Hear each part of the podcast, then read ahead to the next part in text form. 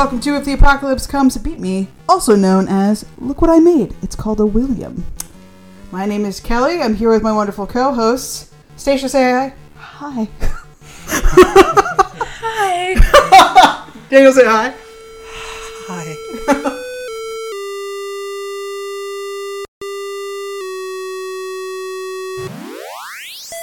We are here today to talk about the third episode of the second season of Buffy the Vampire Slayer School Hard.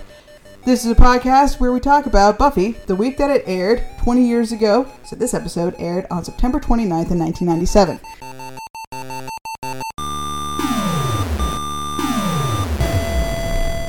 We're going to be talking about the episode, the characters, just kind of vaguely the plot. Uh, we will spoil stuff from the future as well as possibly stuff from other shows. Who can say? So stay tuned for that. But before we oh, I didn't think about this. Oh, but before we just storm a parent teacher night like we own the place, let's get a little bit of a history lesson and what was the news like this week in 1997. Three weeks into this broadcast for Kelly, Stacia and Damon of If the Apocalypse Comes Beep Me fame and we haven't been fired yet. I know Patty will regale us with her stupid, beautiful voice, but I've been listening to a lot of Dream Theater this week. Their album, Falling into Infinity, really resonates. I know Kevin Labrie is talking more about the emotional infinity, but I don't have time for that. I love who I love and I will fight for that love, to infinity and over and above, as I always say. And have always said, because there is no time for me. All that has been said will be said before and again. To see a world in a grain of sand and heaven in a wild flower. Hold infinity in the palms of your hand and eternity in an hour. William Blake, a distant relative to world correspondent and lover of all things empire, Sir Royston Brimble the fourth of his name. Wow. How is Iraq treating you, my dear? Royston's still in Iraq? Karen, my Aussie dearest, I am in the midst of another harrowing week. Iraq continues to descend in its disarmament crisis. Learn a lot about this. UN Inspector Dr. Diane Seaman catches several chaps sneaking out the back door of an inspection site with logbooks for the creation of prohibited bacteria and chemicals. Oh shit. I've attempted to interview both sides but the Iraqis run from me while the UN sneers and hisses in my direction. Or at least that's how I see it. Elsewhere, the Southeast Asian haze, a real thing, led to the crash of Garuda Indonesia Flight 152 in Medan, North Sumatra which killed all 234 people on board. The haze was caused mainly by slash and burn techniques adopted by farmers in Indonesia. The haze, the fires, the smoke, the health effects are estimated to have cost $9 billion. An earthquake struck the Italian regions of Umbria and March. Part of the Basilica of St. Francis at Assisi collapsed. It was repaired in the next few years. The basilica began in 1228 and became a UNESCO World Heritage Site in 2000. Finally, back to Old Blighty, where we celebrate Andy Green. He went to Black Rock Desert, not to partake in the filth that those like Jenny Calendar wallow in at Burning Man, but to set the jet-powered car speed record of 714 miles per hour. I just don't understand what Rupert sees in that vile techno-pagan. Love is love is love is love. We don't always get to love who we ship, but we ship who we love. Patty, it's culture time. Go. So curt. Snap, Karen, so much to throw down today. New albums this week. Elton John painted the big picture. Stereolab produced Dots and Loops, which I can relate to. Boyz II Men offered Evolution. Goldfinger focused on our hang-ups and Gilby Clarke on The Hangover. It was the last chapter for Hypocrisy. The Bouncing Souls were the Bouncing Souls. Jann Arden was happy question mark. Chumbawamba was tub thumping between piss takes. Joan Baez was gone from danger but Bob Dylan, who Kelly knows well, had time out of mind. Speaking of Bob Dylan, he performed this week to 300,000 at a Catholic youth event in Bologna, Italy for Pope John Paul II. Pope Benedict, who replaced the late John Paul II, tried to stop the show because he feared the musician was a prophet whose beliefs were at odds with the Roman Catholic Church. What? The now former himself Pope, while pooping on pop records and banning guitars from Mass, said, insanely. There was reason to be skeptical, I was, and in some ways I still am over whether it was really right to allow this type of prophet to appear. Sheesh, popes be behind the times, am I right? Karen is sapping me of my computing power. Time to woogie boogie out of here. All those words, and yet you only did half your work. Royston is running down Iraqis for comment on a Buffy podcast from the future while you soak in culture like you are so cool. Like the air is drawn into the top of your own air handling unit, converted over toward a heat exchanger and distributed out into the floor void. Speaking of voids, nah, I'll save it for another day. Surely you still have one more. What We're was gonna let made that it? one go. Our robots are still around, except for the one that's in Iraq, but he's still in Iraq. well, he's just in a facsimile Sounds like of he's Iraq. stuck between Iraq and a hard place. no! Oh, nice. So let's quickly run down the plot of this episode. School Hard, Season 2, Episode 3. The number one most important thing that happens in this episode is Spike! Spike! Here comes a new challenger! Spike shows up in Sunnydale in glorious dramatic fashion by smashing a sign that he will smash again. And who did he bring with him? Not to be outdone, but Drusilla, who, if only we had more time with her, because wow, what an amazing character that we get a glimpse of, but just not not enough. Not in this episode, but just generally. Uh, Spike is here to party, and by party we mean kill a bunch of people, hanging out with why I don't know, the Anointed One, who still has followers. Why is he here? But don't worry, that'll be addressed. There's a feast of something called the Saint Vitus, which maybe we'll find out about later. But oh no, we don't. Not in this episode, because does it really matter? We just need a generic reason to attack Parent Teacher Night that nobody talked about before this, and of course that's a thing. Not even Joyce knew. But what does Joyce actually know? Nothing. So Spike and crew attack the school. We have a little reunion, which we wouldn't know at this point is a reunion between Spike and Angel. That's bungled because again, who gives a shit about continuity? And Buffy is able to kick ass with the help of Joyce with an axe from behind, scare Spike off, and the best thing that could happen happens, and that is the anointed one is sent to roast in the sky. Plop, my friend. Plop. Plop in hell, you bastard. As long as nothing really bad happens between now and then, you'll be fine. Are you crazy? What did you say that for? Nothing bad is gonna happen. What do you mean? Nothing's gonna happen. Not until some dummy says, as long as nothing bad happens. It's the ultimate jinx. What were you thinking? Or were you even thinking at all? Well, you guys don't know.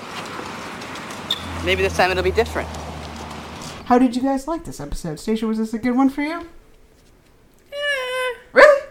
I, I mean, no, I, I'm with her. Yeah. I, I like Spike and Drusilla, and I enjoy the scenes. My favorite scenes in the whole show are the ones with Drusilla, or not the whole show, but the whole episode are the ones with Drusilla. But the parent teacher stuff is just, I'm not into it. Same. Yeah. I, it's bad. And it's really great to see Spike, but I think the benefit of this episode in hindsight is that you get to see them for the first time. That's it. Yeah. The- it- knowing what comes, this is not really that high of a point. All the Spike stuff and Drusilla stuff was great, but I think everything else, even beyond Parent Teacher Night, but even Spike in Parent Teacher Night, like his presence there, what he has to say, is all dope and legit and helps advance the story. But all the rest of it is dumb. I like this episode. Snyder walked over and turned off the lights for no reason. They were all still apart. I don't understand how it even came to pass. All right, Sorry. let's talk. Get a little deep about the episode. Dana, what? How are you feeling? What did you think about? it? Well, I had I looked at what happened last episode, and we were talking about Cordelia. We were talking about how people just understand that somebody is cutting bodies up, and nobody seems to care at all, um, or they just seem to be like, "Well, we'll just turn a blind eye." I feel like Sunnydale is a town that's being gaslighted by Snyder and police chiefs of the world. Um, and the incredible calm that the citizens show in the face of imminent danger is impressive, as if they've been here before. They do run around, they scream, they yell. That's all fine. But w- what they do is keep a level head for the most part, or at least encourage a level head. Uh, there's a great, um, the great Rebecca Solnit has a whole book on disasters in America and how people react to it. And I think her description of She looked at like the San Francisco after the earthquake. She looked at Hurricane Katrina. Her description, I think, sort of weirdly fits something like Sunnydale. Uh, so I'm going to quote her right here. Quote, the possibility of paradise hovers on the cusp of coming into being, so much so that it takes powerful forces to keep such a paradise at bay. If paradise now arises in hell, Hellmouth, it's because in the suspension of the usual order and the failure of it's because of the usual order and failure of most systems. We are now free to live and act another way. These remarkable societies suggest that just as many machines reset themselves to their original settings after a power outage human beings reset themselves to something altruistic communitarian resourceful and imaginative after a disaster that we revert to something we already know how to do the possibility of paradise is already within us as a default setting so this is going to be a little bit jokey, but I think that in the end, the point is made that these characters are living in kind of a crazy world. And we don't obviously live over a hellmouth, but every single day we're bombarded with news, push notifications to our phone that sort of affect how we interact with the world and how we see things. That's a very modern example just in our world today. But even back then, they were constantly being harassed by murders, people dying, vampires. I mean, this town is living through some crazy ass shit. Oh, yeah. And they sort of react to it. So, what do we learn in this episode? What can we learn from Buffy? Well, I learned that perseverance, I learned to persevere in adversity.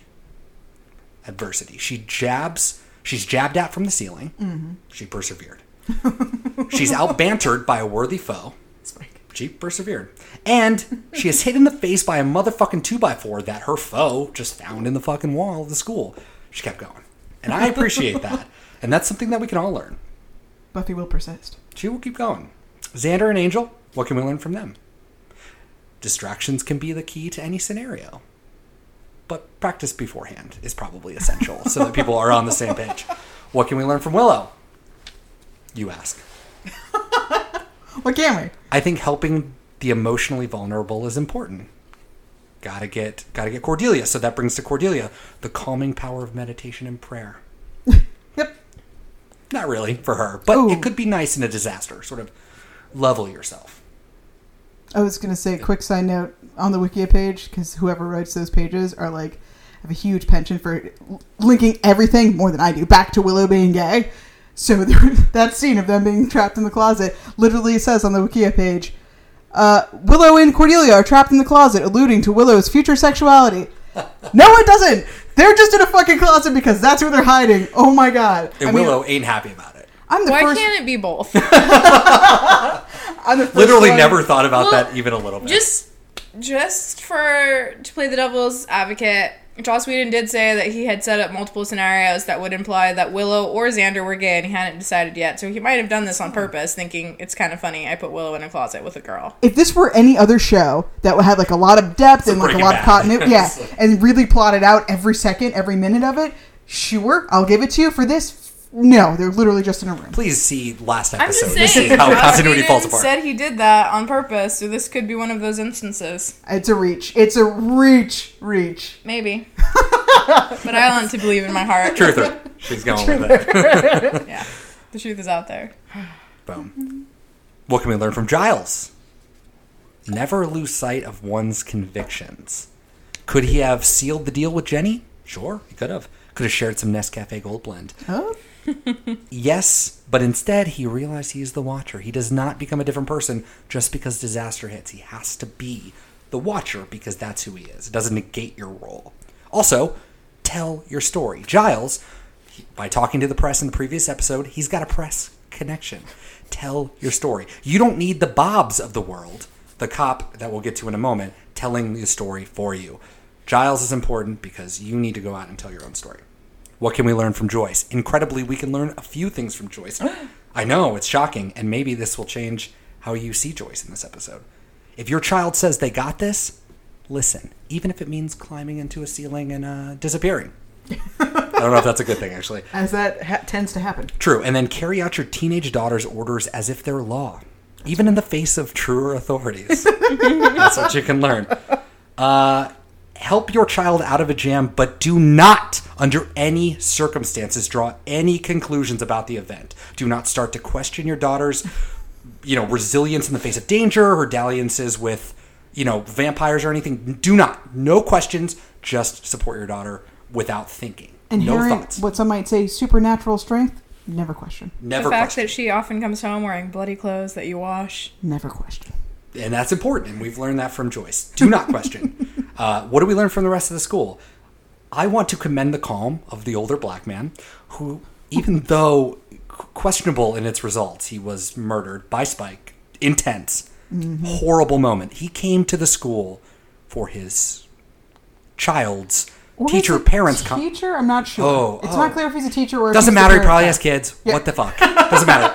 If he came to this and then was murdered, or he was a teacher, fucking terrible. And Yes, Spike, yes. we forget how that's terrible. He's a terrible, terrible person in this moment. Um, we really need weapons for this? I just like them. They make me feel all manly. and then the window one who jumped through had a definitive lack of cool, and thus he got eight. It was the same fate for both of them. One had super cool, the other was not so cool. So I don't know. It's kind of a wash for what to do if you're just if you are an anonymous person in the world and don't have your name in the credits, then it's really 50-50 on whether you're going to live through anything. So you need to become a person who's in the credits. That's very important because then you'll know what to do. And then it's like 25, 75 if you're That's true. But those are, you know, at least you know your odds at that point. Yeah, if you're a red shirt, you're going more than likely. So we got we saw two of those at least. Uh, what do we learn from Spike? Be yourself. Also, take care of what is in your way. And don't trust your old friends. True. That's true. That's a good one. That's a good one. And that's why Angel be better at lying. Learn Yeah. that too. Come on, you, you, know this person. Uh, what do we learn from Snyder? Lie. Cover it all up. uh, he's kind of the dark side of it, which is in fear create scenarios that are either less truthful or overtly fabricated to interrupt the natural human emotions, but also to influence what happens next time that this happens. So Snyder is getting people ready to react next time this comes. And what do we learn from the anointed? Less stone throwing and more sunglasses, my dude. Ah, Done. You failed. I, um. I offer penance. Penance? You should lay down your life. Our numbers are depleted. The Feast of St. Vitus has been ruined by your impatience. I was rash. And if I had to do it all over again. Who am I kidding? I would do it exactly the same, only I'd do this. Very nice. So that's what we learn. A preemptive extended moral learning. I know that was. I know. Good. Stacia? You have any takeaways from this episode? you look so startled. that out. Oh my god, I forgot I was alive for a second. well, once you get to the anointed, we've like hit a really rough spot in the conversation. Around here.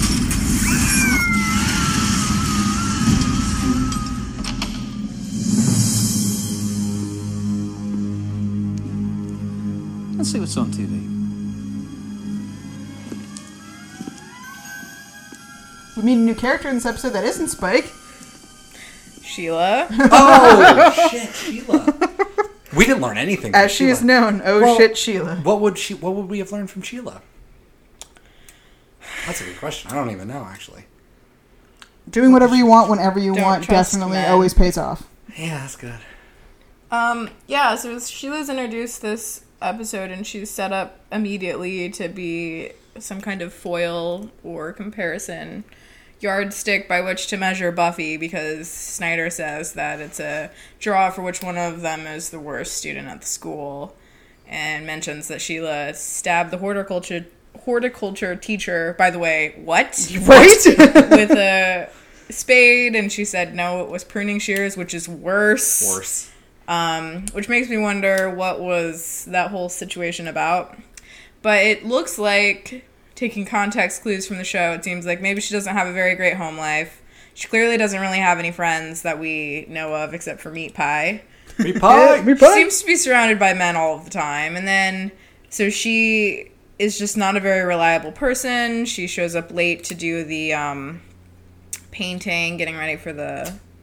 Parent teacher night. parent teacher night, and then we see her with two men excited about taking That a ride. caddy. Getting that caddy?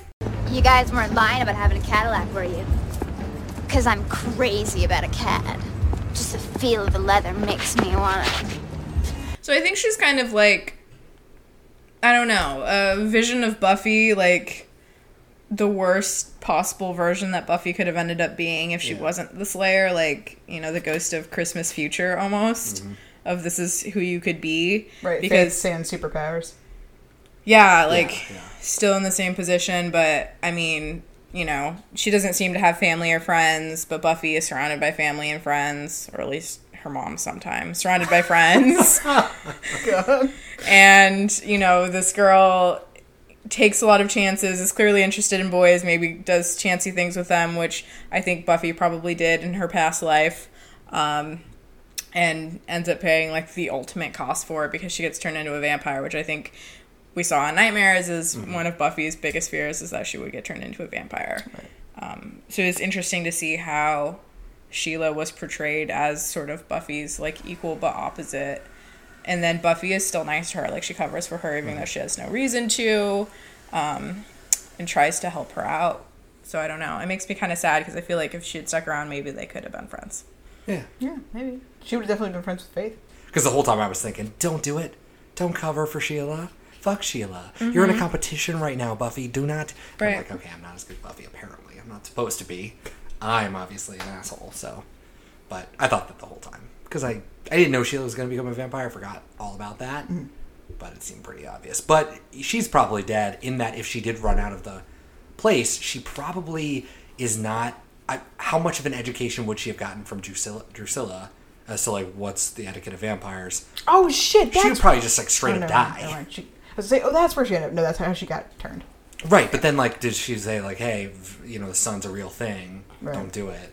But then I could see her like getting drunk or something, passing out on the lawn, and then fucking frying to death. Oh yeah, I wonder if there's like a mini vamp orientation. Probably not, unless the sire sticks around. Like they pick you for Well, would. Drusilla like? I mean, come on, the girl's effing crazy. She's not going to sit down and be like, "Well, let me get the binder out real quick and go through this." Vampire training. Yeah, and also, doesn't it take a moment to? uh, It's too many questions right there. It's like, Sure. how does she become that? Right, or am I thinking of True Blood? Like they have to bury them and then they come back as Uh, they end up getting buried. They don't have to be buried. But you, so you can turn them instantly. Not instantly. They die. Because that's pretty much what happened to Sheila. She instantly became a vampire. Well, well, okay, so yeah, they don't have to be buried or anything. It seems that they die. They are dead for a certain period of time. It's never. I I don't think it's a scientific thing, but some of them do. Wait, some of them turn immediately. Do they? I have a feeling. Feel like there's got to be someone. I don't think there's any that turn immediately. It always kind of seemed like they die and then they wake up the next night or whenever it gets dark the next but burying time. is not a, a thing. Not a requirement, no. Not a requirement. but can can yeah. Hmm. yeah. Which brings into a whole question of formaldehyde, which we talked about uh, in the last episode, how that would ruin the brain if these people are embalmed and buried.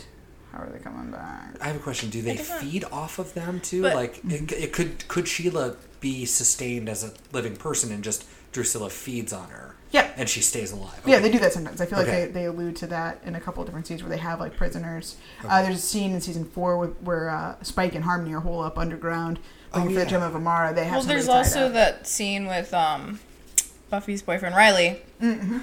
where he's Going to those bars. So it's really up to the vampire if they want to go like all the way, like suck all the blood out of them, or just kind of. Take well, a to snap quote and just Buffy, they suck your blood, you suck their blood. It's a whole sucking thing. So they have to. The way to become a vampire, you your body is drained to the point of near death. Yeah. You drink their blood, and then you Right. die and are reborn. Gotcha. Yeah, So- that's true blood. I don't think that the formaldehyde thing would matter. Because you have the demon that enters the body that's basically running the whole show. Mm. Yeah, that's Who probably seems to have access to past memories of the person, but is not the person. yeah Another fun thing, yeah. It's like where where does death actually come? Yeah, because even with the last episode, like you die, should you come back as your own self? Like, does your brain like is it cool? You're Yeah. good. Uh, another little note on the Sheila Buffy thing. The biggest theme for Buffy in this show is Buffy has friends. Um, for better or worse, sometimes they are bad and things get fucked up, and sometimes they are the reason that they get to uh, save the day. And Spike is a person that points this out, possibly first of all the foes. That's like, And basically immediately. yeah, a Slayer with friends. What is this? This is Yeah. nonsense. You're supposed to be alone, and I don't like this. This is messing with my plan. So that's a big, I big first. Uh, speaking of another couple first, we have and this continuity episode. plus for for Spike stuff. Oh, yeah. they gotta. They, I mean, at least they went back and remembered all the stuff that they said about killing in the Boxer Rebellion and Yep. Oh yeah. He so his story is established like basically right away, and and they delicious. stick with it for once, with the exception of something I'm about to get into. So, a couple new things this episode. As uh, not only reiterating Buffy has friends, and for the first time, a foe is gonna bring that up and be like, ah, this sucks. Uh, vampire love. Drusilla and Spike definitely have feelings for each other. So for, we're seeing soulless, or what are supposed to be soulless creatures that have feelings for for each other. So that's a new thing. Siring. So But it is a human emotion. It's not a vampire emotion. Oh, because yeah, that's right. You're Team Spike. So Spike. What? I feel like that was like a like Spike is more human than most vampires, kind of thing. Well, I'm just saying that you say vampire. We've established vampires can fall in love, and I'm saying not Angelus. Angelus, I don't think could fall in love. Hmm. And, and I think that what Drusilla and Spike are showing is a human emotion, not a vampire emotion. Like that isn't coming because they're vampires. Yeah, and you I'm see ta- that because the judge is like, "There's human love all over you." Yeah. No, I, I see what you're saying. I'm just taking that like I'm saying vampire as the the package, not like Okay. the part of. Yeah. Yeah, I'm saying the the vessel that is Spike, who is a vampire, and the vessel that is Drusilla, who is a vampire, are feeling love, regardless if that's their human side or their vampire side. Alright. Good. Yeah. But that's a good distinction to make because that is true, especially when the And his comes- idea is that he he willfully gave up his soul or has a soul, right? That's his shit. Spike, eventually, yeah. Okay. But even like right now, like what's his deal? He's just a way more vampire. He's human just a than- vampire. Mm-hmm. But even what you're saying about the human thing, he's way more human I- than. the- is it a slow evolution type of thing, the- and then you fall off a cliff and now you're got a soul, or The implication is he was a human with too many feelings, and That's therefore right, that's turned true. into a vampire with too many feelings. okay, love it. That's right. I forgot Yeah. his fucking Yeah, his poetry and uh, William the Bloody because of his bloody awful poetry. Way to go, nice. Thank Yeah, you. so I think that's kind of what they're implying as far as why he can be in love with Drusilla is like there was too much for the vampire to take it all away. As far as Drusilla goes, I'm guessing she's just too out of her mind to She's be really. The best kind of. I that love. I know. watching her, but she is tedious. Sorry, I know. She's I love every second she's. I don't think she's tedious. With her I love like, every dolls. moment. Oh, yeah. I love We're it. It's so out with all good. her- She's like the most brilliant person in She's the whole so show. She's so fun. She's yeah, She's so intuitive. yeah. She's great. I just dolls. I just couldn't do it. Like, I know where we're going. Can we just please? Uh, the, another first we have is we mentioned siring, which is uh, we haven't talked about on the show. So, as we just discussed, to become a vampire, they have to drink enough of your blood to die. They have to drink some. You drink some of their blood, the victim that is, and that makes you become reborn as a vampire. The person that is the vampire that's that's uh, initiating this process is called the sire. Uh, now this is a continuity problem because that's all this show is. Uh, Spike meant names Angel as his sire. This is not the case.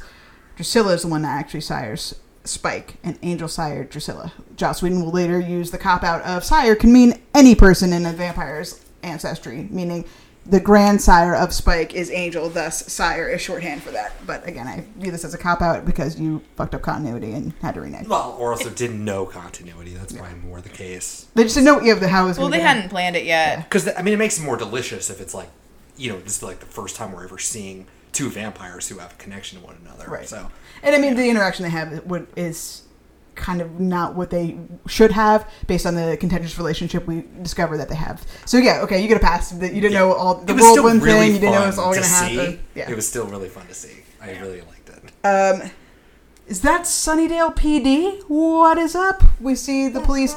Now we've seen police cars before, but we actually have an interaction with a police officer of some substance. The very, very subtle groundwork for the mayor here. Uh, Snyder talking to the police officer. Now they're obviously covering up the doings.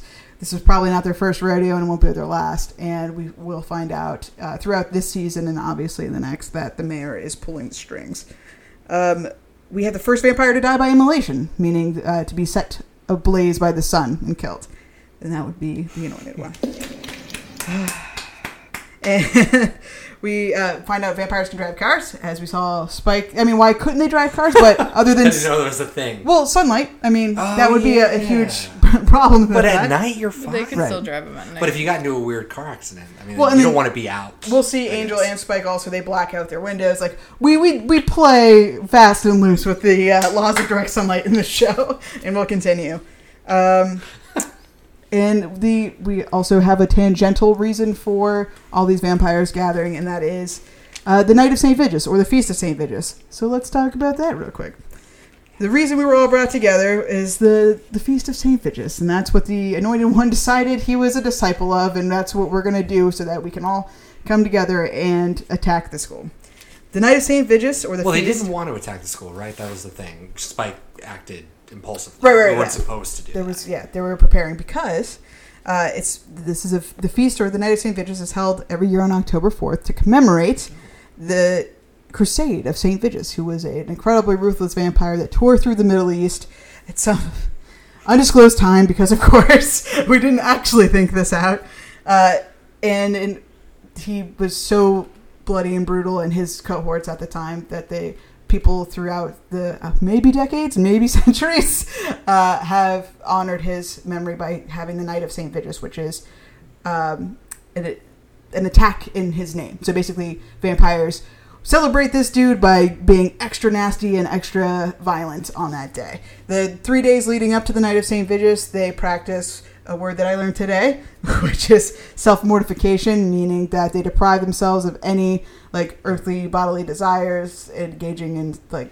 beating oneself physically. If you like, it's like Lent, right? Like you Not give no, their well, take it Lent, yeah, but then there's also that. Um, flagellation. Is that yeah, the self-flagellation. Yeah, yeah, that kind of thing. Yeah. So any impure thought or whatever, like any impulse you have to go bite somebody or whatever, Mm-hmm. so they deny themselves any any will of the flesh. That's really fascinating. Is is th- this is obviously just Buffy lore, right? right. Yeah. Okay. Yeah. This is this isn't actually a, a real thing. Yeah. Does it ever come up again? No. Oh, this is really fa- I love this. This is fascinating. It's like Yeah. almost it's a religious, you know, aspect of like vampirism, which I know like Anne Rice and stuff. They kind of delve into their own stuff. Yeah. So it's kind of fun that they tried. Yeah, they um they no also idea. don't feed at all. Yeah. Um, and they engage in cleansing practices, which involves chanting. Uh, so for three solid days, the the purpose of this is to put themselves in a berserker-like state, so that they're in exceptionally vicious when the the night comes. Don't do that. Yeah. They didn't of seem was alright. exceptionally vicious. Nope. Yeah. it was one day early. It is. That's right. You need more. that, that third day of self-flagellation to really get there. Two you're good. Two you're fine. Yeah. So that's uh, the Feast of Saint Vitus. We don't ever talk about it ever again. So. It's too bad. Yeah. I mean, it's maybe not too bad. Maybe it's. But that's the that's the, the thing about the show. Points for creativity because every episode you do come up with something basically brand new, and you come up with enough lore that it makes sense for the episode, and we move on. But also points for not create like negative points for Well, for not good- carrying through with all that. I mean, the details of St. Vitus at the end don't really matter because it was literally just an excuse to attack Buffy and That's a big all group. I ever thought. Yeah, Just you know, and I I'm, I'm not nonsense. mad at it. I don't think they need to have all that. I do wish the continuity was a little more solid, but again, these are people writing where they don't know when their next episode's going to be their last Mm-hmm. because shit, we could be canceled, or, or a lot of other reasons as to why it doesn't really matter in the end. Uh, but but that's my only gripe is I wish continuity was Yeah. there, but they couldn't have done it. So, but yeah, as far as all this back stuff, it doesn't really matter. I think my only thing is for the Saint Vitus thing specifically, did we need to do it at all? Is, is my my main question. Yeah. But I mean, it's fun. You get, you get think it's extra color and I think. I mean, I think it was a reasoning for why the vampires did what they did, and then also an excuse that Buffy knows what's going to happen. Yeah, that's true. And for Giles to find it in a book and everyone to kind which of is go crucial. We do need that scene. That's true. Yeah. Yeah. Uh, we already did our little moral learning quarter. Basically, that was Daniel's whole piece. But The uh, only time I've ever followed up on moral learning. that was in depth. I appreciated that. Uh, Stacia learned a couple things. You should put sugar in lemonade. Yes. One of you three ingredients. should. One of the three ingredients, indeed. And um, that if your mom is disappointed in you, you should fight vampires and then she'll love you again. That's true. That's That true. is I also learned in with the lemonade thing. I've heard of veggie trays in my life, but I've never seen one with like green and red peppers on it. Oh, that's a nice That's little ad. Yeah. I, which I think is not good because I don't think that people want that. I think that's like the joke. Like Yeah. she fucked up this, just like Oh, that was supposed to be a joke too? Yeah, well, when I saw it, I was like, no, that's a bridge too far. I feel like, a lot of people eat raw bell pepper. Well, I think when they, well, yeah, I don't think that it's bad inherently, but I think when you do a veggie tray, it's always like the carrot. It's always, it's Mhm. not green peppers and red peppers. a being weird cut pick. up. It's a weird pick, I think the bigger joke is she's using a machete to cut cucumbers. which was Yeah. delightful. Because why would she just- have an actual kitchen knife? Yeah. That is one hundred percent Sarah Michelle Gellar. That's her name. Uh, Jesus Christ. Uh, cutting. That's that is her Oh, yeah. actual skill at Yeah. what she's doing. The rest of it is stunt woman doing. And then fun she stuff. was cutting the cucumbers like three inches big. Perfect. Which is so great, and that that's perfect. Don't worry, she'll never write a cookbook last month. Uh, I learned from this episode that there's always someone tougher around the corner. Like Spike is here. That we can't rest on our laurels. There's going to be a new bad guy. So, and Buffy's ready. Yeah. Buffy persists. She does, and it's the first one where we see him come and then he stays. I mean, we could have had Spike just killed, and we would have probably not batted an eye and kept going. And. It's cool that he just threw the anointed one into the sun. It was dope. Well, the deliciousness of his character is what saves him actually from a premature death later in the season. So, Yeah. Oh, so he they was were originally gonna die in the church. yeah, when Yeah. Kendra and comes then in- yeah, and then Joss Whedon was like, "He's too good. Everyone loves him. We're gonna bring him back for And the next God season." bless, probably one of your best decisions for sure. Yeah, could you imagine if Spike was only in the second season? How sad would that be? Not only that, but imagine like if Angel ever got going. I think that especially season five, Spike and Angel, like Oh, what do you yeah. even you it would be a totally different show. I was actually at Woodstock. That was a weird gig. I fed off a flower person, and I spent the next six hours watching my hand move. Okay, before we close out this episode, let's take a moment to scream things that we liked or quoted or whatever about the episode one at a time. Hey, meat pie. yes. Meat pie. Buffy's gardening PJs. What the fuck? Incredible. Uh, Joyce to Buffy when she said that I had to start a new business. Come the fuck on. Yeah, uh, uh, add to that. My life is harder than yours, Buffy. Don't worry. Stacia. Yeah, why do adults always think work is harder than school? Yeah. Then you got to get a job. I have a job. The order never properly calculated the Mesopotamian calendar. Rupert, you've got to read something published after 1066. Jeez, Jenny slaying him always. Stacia. We've got a Scooby wearing a Scooby Doo shirt. Ah! What's Willow's up, outfits. I know. that was atrocious. Her fucking overalls. I don't usually notice the fashion, but Willow was an offender. The French teacher's name is Dijon. Fucking really. Amazing. Snyder's a rodent. Oh, possible pre blah, blah, blah, blah, foreshadowing for him being eaten by a gosh darn snake. Thought that too. Also, quite possibly the best moment. Full stop. Wow, two centuries of dating. If you only had two a year, that's still like 400 dates with 400 different. Why do they call it a mace? The great. I laughed so loud at that. The only time in these two episodes that I just like died laughing. The best. So good. Willow, the best. Buffy can't focus on studying at the Bronze. Maybe because you're studying in a fucking nightclub. Just saying. The random band. Oh no. I, Nickel. yep.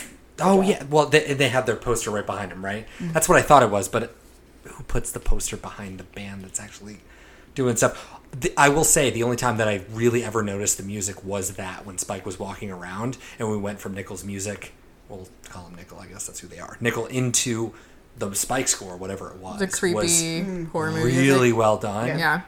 I absolutely love that. So if that's your dude, God bless him for being here because that was really great. I It wasn't this time. No. Yeah, there's uh, two different composers on this one, and neither of them were Christophe Beck. But no. Okay. Well, this. doesn't matter. That. Well, I guess that guy sucks. Whoever were on here, that was noticeable and really, really well done. Buffy the Pedo Magnet, Spike is all about it. Even makes some gross comment about veal.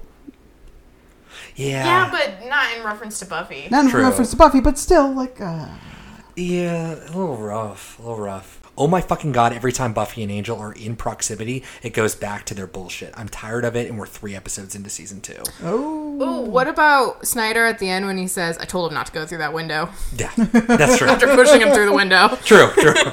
And like not helping him when he first started getting murdered. Yeah, He's like, oh, well, gonna shut that now. that's fine. Cordelia. Even slaves get minimum wage. Yikes, Cordelia. Yikes. But that's such a cordy thing to say. It's terrible. Cellar behind the stacks. Since fucking when? When do we have a door through the stacks? That's nice to know. And maybe we actually use that unbeknownst to us later in the show. Um, Ooh, RIP to all the daisies Drusilla's ever planted. everything I put in the ground dies. That's so good. Uh, Joyce's conversation with Buffy through the hole in the door. We get an echo of that in Restless, where Joyce is trapped in the wall talking to Buffy. Restless. Really rough dusting. We get somebody killed off screen, but just Oh, yeah. throwing glitter in the air, not even pretending. Wasn't for even a her. It was a second. stagehand. Those are always the best. Spike stunt double's wig is offensive to me personally, and uh, Buffy's stunt double was obvious too throughout Yeah. most of this. It was rough.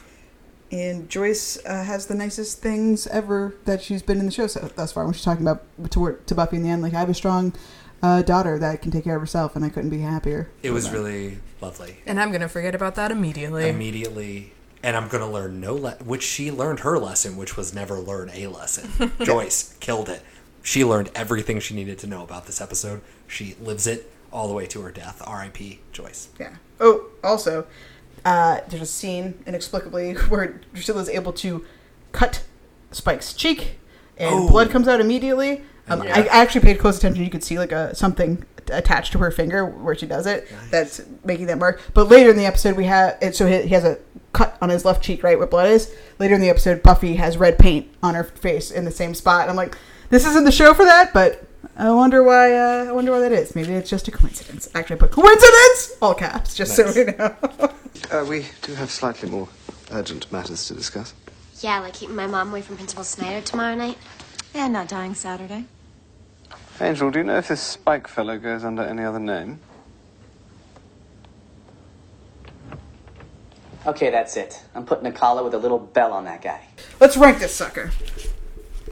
Da, da, da, da, da, da. Willow Hack Sons that we talked about the net. I only got a six because I think we don't actually even see a computer. We just talk about one. So six Yeah. only. I don't remember seeing one. No. It really comes and goes from the library as well. So Rare. Joyce is a terrible mom. High score of seven. Ooh, Let's talk about Joyce a little bit. okay. So in this episode, she starts off in classic Joyce fashion, where she's talking mad shit to Buffy, guilting her for being the reason we had to move to a new town, guilting her for the reason we had to get I had to get a new job, telling her her life is less hard than Joyce's because, of course, it is because she has to you know work at the gallery, quote unquote, even on Saturdays because you know it's open on Saturdays. It's gotta be. Not great, but we end the episode as we mentioned with uplifting comments about how she's proud of Buffy for being strong and uh, following her directions throughout the whole s- school attack and everything. She's she believes her. She trusts in her. She says Buffy knows what she's doing. And rare, rare moment of like good momness for Joyce. So we get a seven there. Big bad monster of the week. Ten. Fucking Spike. Sorry, we get Spike and Drusilla this episode. Spike's dope. Drusilla's dope. And uh, I mean, it's not just based on this. The anointed episode. didn't bring it down. I guess his death would have brought it up. Any down to the up. Yep. just wait for Okay. Yes. Giles level of Giles solid eight. I mean, he's just doing his due. No, I I need to be note to self. Write more shit with the Giles. Yeah, what's up with his scarves? What's he doing? We've heard Yeah. nothing about scarves. I know. Well, I feel like I, I was gonna give him high, but there was a scene where he was just he wasn't wearing his coat. He was just wearing a vest and a shirt. I was like, I don't know about that. I need all I need three piece. I'm gonna see. Relationship goodness or badness. I got another eight. I think we all did a good job. But God, especially between Buffy and Joyce, we actually have. Oh, that's crazy. Oh, and also, quick note. Apparently, this is the first time we hear Joyce's name on screen, which I did not realize. But it makes sense because we've only ever had interactions with Buffy and Joyce. Why would she call her Joyce? And Hank and Joyce, but I, he never says her name. So That's wild. I know, right? We're Never even thought about that. like 16 episodes in, and we're just now. I mean, did we out. ever think it was anything but Joyce? I mean, Really? I guess it's like not that crazy of a thing. She could be a Linda. She reminds me of a Linda. Hmm. My mom's name is Linda. And my mom is not like Joyce, for the record. My mom's great. All right, and episode specific. The anointed one gets flambéed. 10 of 10! Thank God! Thank God! We've been waiting so long. No flopping. No dropping all the Never All again. episode. Every time we say the anointed, it gets a flop. my favorite thing about the anointed one dying, other than him never being on the show again, is that he got killed off because the kid got too big, and vampires don't age. Which also, I didn't realize he was a vampire until he dies in the sun. You didn't know that? No, I actually didn't know that. I thought he was either. just a rando demon. I didn't know that he was specifically a vampire. vampire. Yeah, he got turned and then crashed. By by pork and beans. No, Pork and Beans was turned too. Pork Oh. and Beans also was That's an, right. He was. uh, An, he was just a crazy fuck. It was the like the rest Those of the Order of. Aurelius guys that must have turned him, like all the Masters. Yeah, yeah. Yeah. He wasn't a vampire. Really? I can't believe you guys didn't know. I thought that was obvious. He was just a dumbass. That's all I thought he was. Just a dumb fucking kid. Oh, thank God I thought he was a demon, actually. Yeah, the whole time. The thing that's fun about Spike is that this is, I think, maybe the first time that we see vampire who doesn't give a shit about other vampires. because they kind is- of seem to have sort of a Mhm. legion Yeah. where especially with the master they're all sort of dedicated towards him and then towards the anointed one and they don't really fight and then spike is like i'll kill whoever i want to It's true. And even when he shows up, I think the other people were pretty quick to be like, "Well, he is the stronger one. We'll align with him." And then they were proud. Then they were like, "Yeah, fuck this guy, anointed, right? We, you're, you got this." Nope, he's just gonna get thrown in a cage and burned. Well and then even like he had that one guy at the bronze and he was like why don't you go get yourself a snack and then immediately set it up so that buffy would kill him to see how buffy fought but did not care about sacrificing True. And if I was Spike, I would be super confident fighting Buffy after that fight with a random vampire because she did not really fare that well. So if I was Spike, I'd be like, I could take her. I could do it easily. She fought way better at the end. So for me, this got a grand total of 49. All things considered, this is number one of the season. So one of three so far. One of three. Stacia, where did you end up? Yeah, up? I'm curious. I put it at put it at number seven, below the harvest and above, out of mind, out of sight. Wow. Hmm. Yeah. You out of my out of sight was that high or low? I guess the harvest was that low for you. Yeah. So I have Prophecy Girl as number one, then When She Was Bad, Welcome to the Hellmouth, Angel, Nightmares, The Harvest, School Hard, Out of Mind, Out of Sight, Teacher's Pet, blah blah. blah. All right. Cool. Number seven. This one was uh, not as good as you know we wanted it to be or thought it was or whatever. Seeing Spike again was dope, um, but I gotta be true to where it probably lies, which is high but not too high. So it's definitely a middling episode. Um, so unless this is taken, because I don't actually know what numbers I've picked so far, I really need to have this in front of me. Um, so if I'm wrong and I pick a number I've already done, let's say it goes up until it is available slot wise. Uh, 74. 74. Sounds good. Doesn't sound familiar. A little think we're okay. lower. Yeah, I think we're all right. Yeah. A little low, but um, but okay. Portends well. Love our characters. Love Spike. Yay. Also, he's a murderer. Also, he's a murderer. Let's not forget. We will forget. Don't worry. We will. We will. Okay, episode three, season two, School Hard in the books. Uh, we're a real podcast. You can follow us everywhere at Beep Me Pod, Twitter, Tumblr, all those things. You can send us an email if you want to talk to us. BeepMePod at gmail.com. We also have a website, beepmepod.wordpress.com. Sensing a theme. It's mostly Beep Me Pod and everything. So please like, subscribe, do whatever. I don't know, if liking podcasts or thing. That's probably YouTube. tur- tur- YouTube? YouTube? Leave What a can I help review. you? Still not YouTube terminology. Yeah, write us a review. That's the thing. Not uh, not liking, but Yeah, you like our deep takes. You don't want a play-by-play podcast. that's right. Like all the other fools. We have robots. Don't you have love robots. robots? Yeah, basically, if you don't like our podcast, you're saying you don't like robots. Yeah, I basically. think. I think so too. I don't think Karen's going to be happy with you. Uh, thank you for listening. Uh, next time you think about attacking a school, just remember vampires are not the best at it. Say goodbye, Daniel. So the moral is don't be a I- vampire. Goodbye. Pick different goons. Say goodbye. I like that you make us say hello and goodbye. As if we're chained. Okay, goodbye. Dungeon of podcasting.